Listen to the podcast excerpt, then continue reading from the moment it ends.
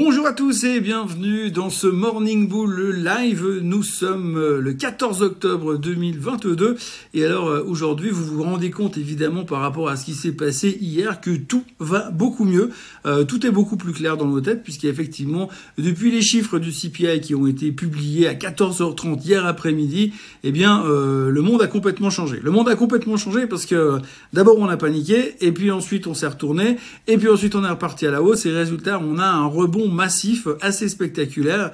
Et ce qui est assez spectaculaire, qui est même encore plus spectaculaire que tout le reste, c'est que finalement, quand on regarde un petit peu les news du matin, quand on se concentre sur euh, tout ce qui a été écrit durant la nuit, d'abord, je trouve que mes euh, collègues et euh, experts de la finance un peu partout dans le monde ont été extrêmement productifs durant ces dernières heures. Et bien, tout d'un coup, on a l'impression que quelques petits chiffres ont complètement changé la face du monde. Et c'est ce dont on va parler ce matin.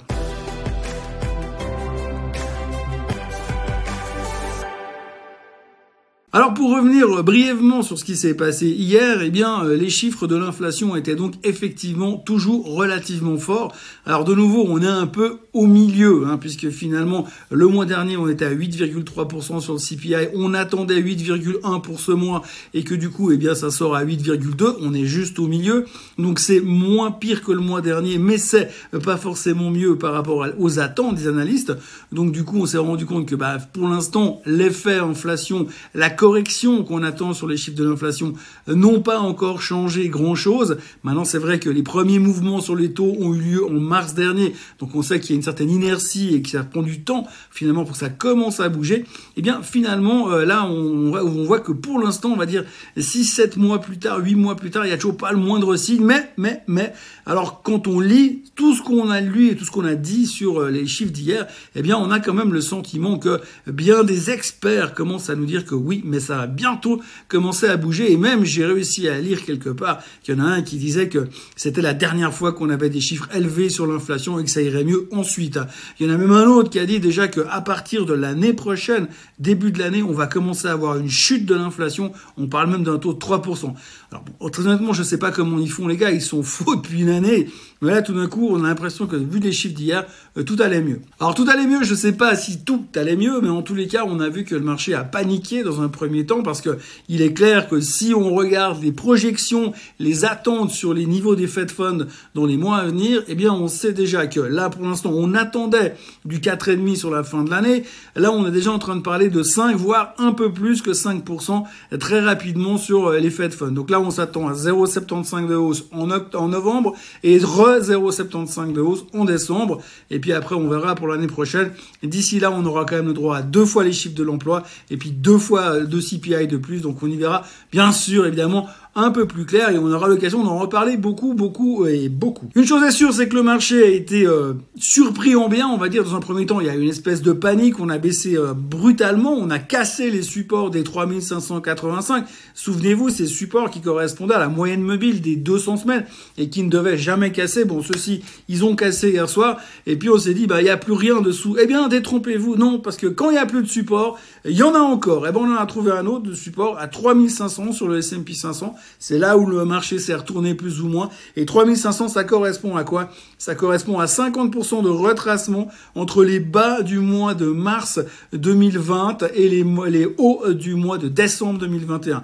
Donc le retracement du S&P 500 nous a ramené à 3500 et tout d'un coup on s'est dit ah mais oui mais c'est ces niveaux-là en fait, c'est lui le vrai support.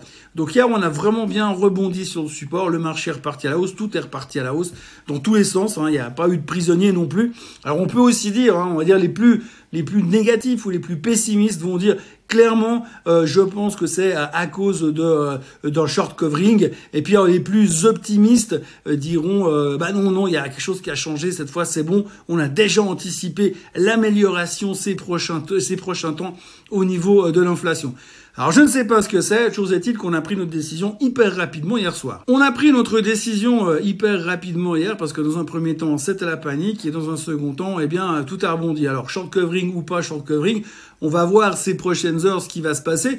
En tous les cas, ce qu'on voit ce matin, c'est que les futurs sont nettement euh, mieux disposés. On est à plus 0,7% déjà ce matin de bonne heure. Donc on a l'impression qu'on va continuer un peu dans ce mood. Alors est-ce que c'est un vrai rebond qui va durer quelques jours ou quelques semaines, un petit peu plus que ce qu'on a vécu la semaine dernière où on a eu deux jours de rebond. Euh, pour l'instant, on n'a pas encore évidemment toutes les réponses. Euh, une des clés à toutes ces réponses sera probablement euh, la, la, la, question du, euh, du comment dirais-je, des, euh, des, résultats trimestriels qui vont être publiés à partir d'aujourd'hui. Alors ça a déjà un petit peu commencé hier. Hier, on a eu les résultats de BlackRock, on a eu les résultats de Taiwan Semiconductor, on a eu les résultats de Walgreens. Alors très bon résultat de Walgreens, le titre montait à 5%. Très très bon résultat, en tout cas bien pris du côté de chez BlackRock puisque le titre reprenait 6,5%. Taiwan Semiconductor reprenait également 4%. Alors la grande question qu'il faut se poser au milieu de tout ça, c'est est-ce que les chiffres qui sont, euh, parce que est-ce que les titres ont rebondi hier soir à cause euh, du fait que les chiffres étaient bons ou est-ce que simplement comme tout a rebondi et tout a explosé à la hausse, bah, tout le monde a tapé dans le tas et tout est, remonté derrière. Donc en tous les cas, pour l'instant, chez BlackRock, reversal spectaculaire. Si on regarde le chart, c'est juste impressionnant. Euh, et puis donc voilà, pour l'instant, ça s'est bien passé. Aujourd'hui, on va avoir les choses sérieuses qui commencent. Choses sérieuses qui commencent avec Citi, avec euh, JP Morgan, avec Morgan Stanley, avec West Fargo qui vont publier. Euh, donc on aura pas mal de monde, surtout les bancaires, comme vous l'avez compris. Euh, comme d'habitude, en début de saison, on attaque par les bancaires. La semaine prochaine, on aura encore des bancaires, puis après, on partira sur d'autres noms un petit peu plus intéressants au niveau économique. Néanmoins, hier, on a vu un gros, gros intérêt au niveau du secteur bancaire, où les gens se sont vraiment repositionnés massivement sur les banques en se disant, bah oui, forcément, les taux vont encore monter, donc ça devrait favoriser un peu le business des banques. Bah, après, il faudra voir un peu comment ça sera interprété et ce que vont nous dire euh, les bancaires euh, aujourd'hui. Il faut noter aussi, comme à chaque fois, ça c'est un peu le truc facile pour les chroniqueurs, c'est que chaque fois qu'il y a des chiffres euh, des bancaires, c'est toujours assez spectaculaire parce que quand on regarde les, les attentes des analystes sur le secteur bancaire, on se rend compte qu'à chaque fois, qu'à chaque fois, eh bien, les cordonniers sont les plus mal chaussés puisqu'ils sont à des années-lumière des attentes et la réalité. Il y a toujours un écart monstrueux sur les bancaires et c'est encore plus spectaculaire que dans les autres, les autres secteurs. Donc, attention au secteur bancaire aujourd'hui, c'est euh, la grande question du moment, mais on aura temps d'en reparler euh, lundi matin, comme ça on pourra avoir tout le week-end pour digérer les résultats du secteur bancaire qui sortiront néanmoins avant l'ouverture pour la plupart. Voilà ce qu'on peut dire au niveau des résultats. Euh, on attaque vraiment la saison, ça tombe bien parce que du coup au niveau des chiffres économiques, eh bien c'est en train de se dégonfler momentanément puisqu'on a passé la première partie du mois. Il y aura encore le CPI qui sera publié en France aujourd'hui et puis on aura encore les attentes de la confiance du consommateur via l'université du Michigan. Alors bon, pour moi ça veut pas dire grand chose, mais je sais que le marché regarde ça très attentivement. Il faut quand même savoir que une des, un des sondages que l'université du Michigan se base pour savoir s'il y a de la confiance euh, dans le consommateur, chez le consommateur, eh bien c'est un interview qui est fait par téléphone sur un, grosso modo sur 1000 personnes, 1000 personnes dans la région des Grands Lacs autour de Chicago. Euh, donc ça fait pas non plus beaucoup beaucoup beaucoup de monde. On leur demande des questions du style est-ce que vous comptez acheter un lave-vaisselle maintenant dans 6 mois ou dans 3 ans Moi j'en sais rien du tout, mais en tous les cas, je ne sais pas ce que je pourrais répondre, même si on me posait la question, je ne sais pas ce qu'on pourrait répondre. Enfin, toujours est-il que ce soir, Université du Michigan, ce matin, le CPI en France, qui est toujours un petit peu biaisé parce qu'il y a toutes les aides sociales qui, euh, euh, qui, qui tiennent, entre guillemets, cette inflation un peu plus bas en France qu'ailleurs. Euh, on notera aussi que les Allemands continuent d'injecter de, de, l'argent pour euh, soutenir leur ménage par rapport aux frais d'énergie, parce que ça va quand même arriver, le froid, et on va quand même avoir un problème, en dehors du fait que maintenant on est soulagé sur cette vision parce qu'on sait vraiment ce qui va se passer au niveau de l'inflation ces prochains temps. Il faut voir quand même que le, les bonnes nouvelles ne sont pas non plus légion, hein, euh, globalement, dans le reste de la photo globale, mais on va pas se plaindre aujourd'hui, on va pas négativiser.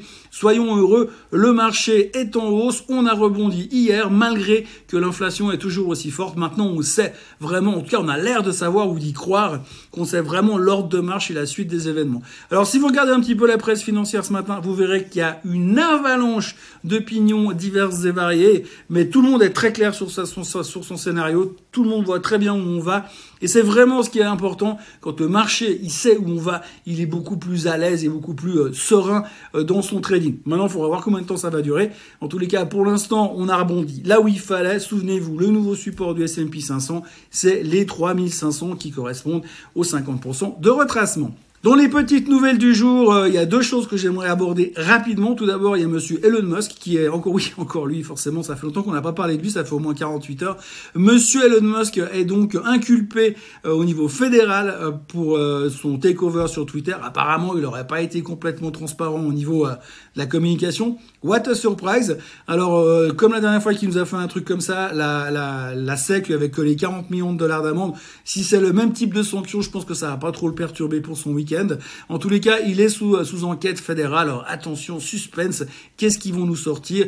Euh, Grosse surprise à venir sur le cas euh, Elon Musk et Twitter. Et puis la deuxième chose qu'il faut retenir aussi, il y a des rumeurs comme quoi la BCE, la Banque Centrale Européenne, a développé un nouveau modèle économique euh, qui doit tourner sur Commodore 64 probablement, qui prouverait, qui semblerait, qui laisserait supposer tout ça au conditionnel avec des si un peu partout, que, eh bien, selon eux, l'inflation devrait baisser relativement rapidement et il y aurait peut-être même pas besoin de monter autant les taux que ça. Donc, euh, c'est une super nouvelle et euh, on verra un, petit peu si la Banque Centrale Européenne a plus, mieux, bien raison par rapport aux autres. Bref, affaire à suivre, mais en tous les cas, on s'autorise à penser dans les milieux autorisés qu'éventuellement la Banque Centrale Européenne aurait une meilleure vision sur la maîtrise de l'inflation que leurs cousins américains. Voilà ce qu'on pouvait raconter aujourd'hui. Euh, donc fin de semaine assez spectaculaire, mais qui se termine pour l'instant bien. La journée n'est pas terminée, la semaine n'est pas complètement terminée, mais quand on voit les indications des futurs, ça devrait bien se passer. Le même le Bitcoin est en train de repasser en dessous des 20 000 dollars, donc on sent que l'appétit au risque